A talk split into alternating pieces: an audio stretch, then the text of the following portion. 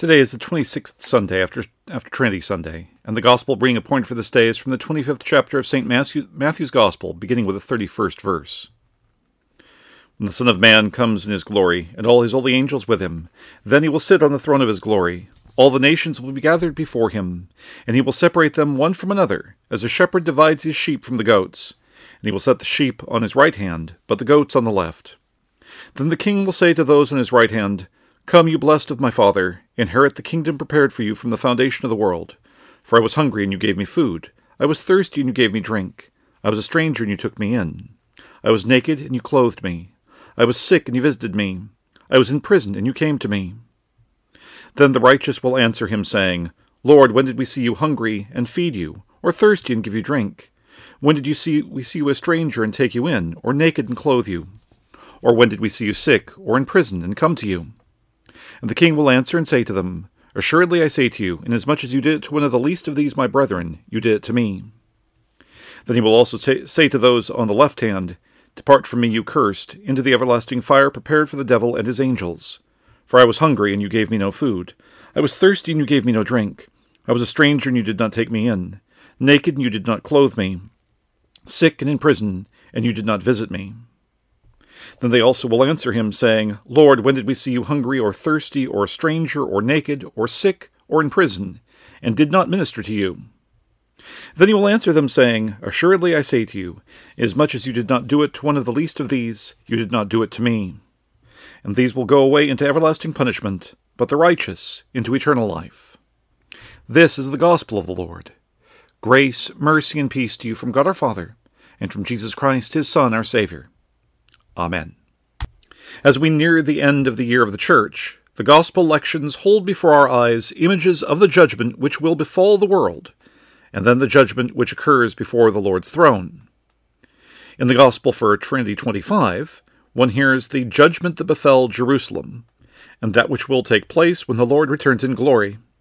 In today's Gospel, we hear the words of Jesus, "When the Son of Man comes in his glory, and all the holy angels with him, then he will sit on the throne of his glory. All the nations will be gathered before him, and he will separate them one from another, as a shepherd divides his sheep from the goats. And he will set the sheep on his right hand, but the goats on the left." As the Lord once came in humility, his return will be with great glory, and having come in judgment, he will sit on his throne to judge all the nations of men. The vastness of the judgment almost surpasses the imagination. How many billions of human beings will have walked this earth from the time of the creation until the day of judgment?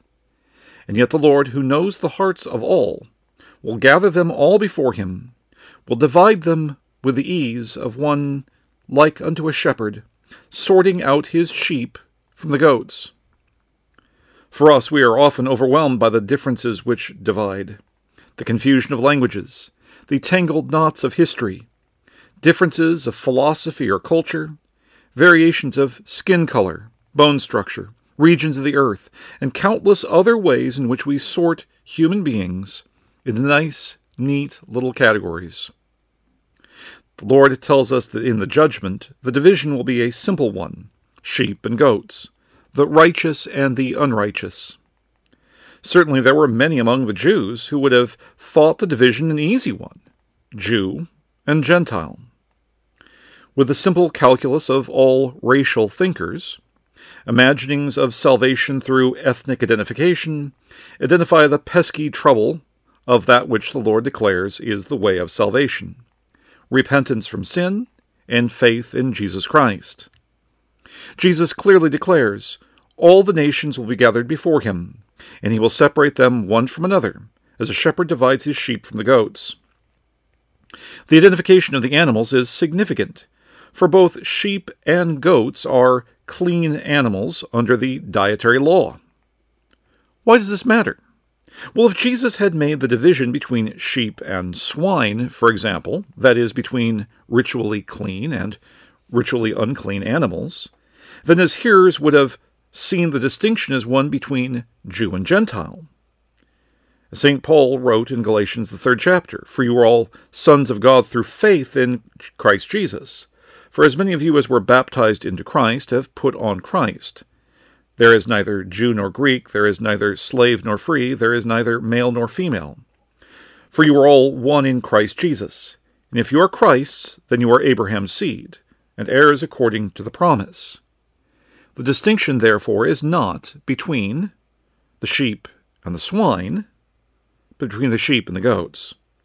The judgment is between those who believe in Jesus and who are baptized into him, and those who do not and are not.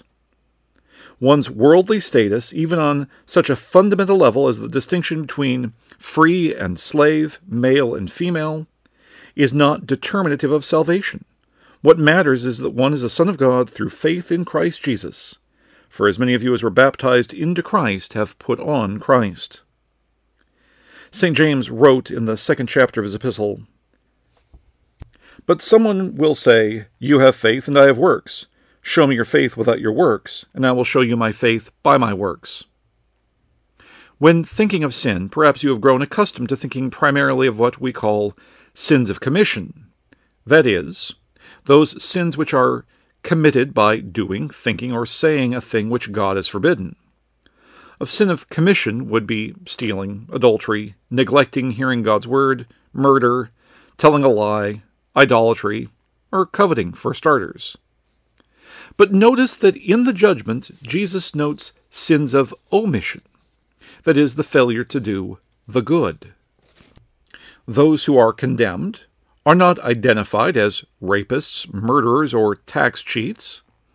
Instead, we read, "Then he will say to those on the left hand, 'Depart from me, you cursed, into the everlasting fire prepared for the devil and his angels. For I was hungry, and you gave me no food.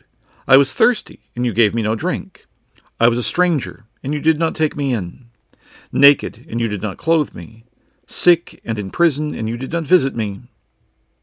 Then they also will answer him, saying, 'Lord, when did we see you hungry or thirsty or a stranger or naked or sick or in prison, and did not minister to you?' Then he will answer them, saying, 'Assuredly I say to you, inasmuch as you did not do it to one of the least of these, you did not do it to me.'"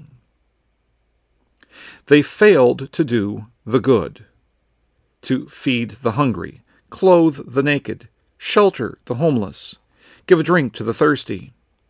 And in the eyes of the Lord of heaven and earth, it is as if they failed to show such charity toward God himself. By failing to do the good, they committed sin, and came into everlasting condemnation. But we behold in the word of the Lord that neither the righteous nor those who will be condemned behold their actions as having been directed toward the Lord. After all, the righteous also ask, "Lord, when did we see you hungry and feed you, or thirsty and give you drink? When did we see you a stranger and take you in, or naked and clothe you? Or when did we see you sick or in prison and come to you?"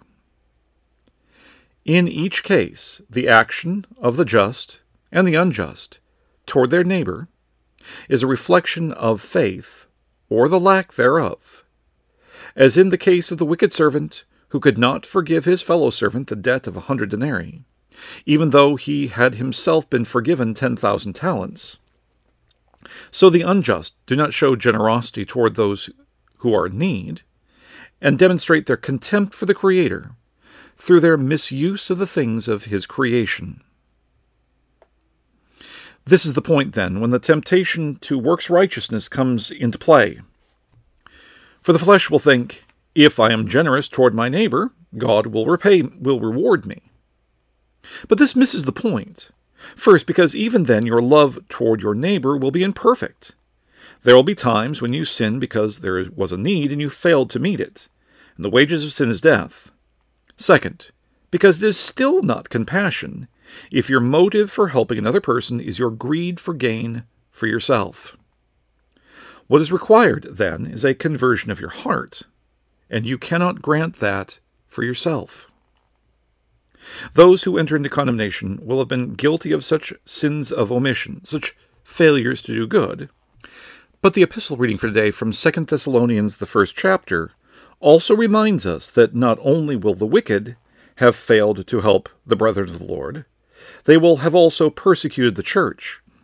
St. Paul praised the church in Thessalonica, even boasted of them, because of their patience and faith in all your persecutions and tribulations that you endure, which is manifest evidence of the righteous judgment of God, that you may be counted worthy of the kingdom of God, for which you also suffer, since it is a righteous thing with God to repay with tribulation those who trouble you, and to give you who are troubled rest with us when the Lord Jesus is revealed from heaven with his mighty angels, in flaming fire taking vengeance on those who do not know God, on those who do not obey the gospel of our Lord Jesus Christ. We see, then, that such suffering of the cross, such endurance of persecution, becomes an outward mark of the church. Far from the notions of the prosperity gospel crowd, St. Paul identifies suffering persecution as manifest evidence of the righteous judgment of God, that you may be counted worthy of the kingdom of God, for which you also suffer. But the simple endurance of suffering, like the expression of charity, does not save.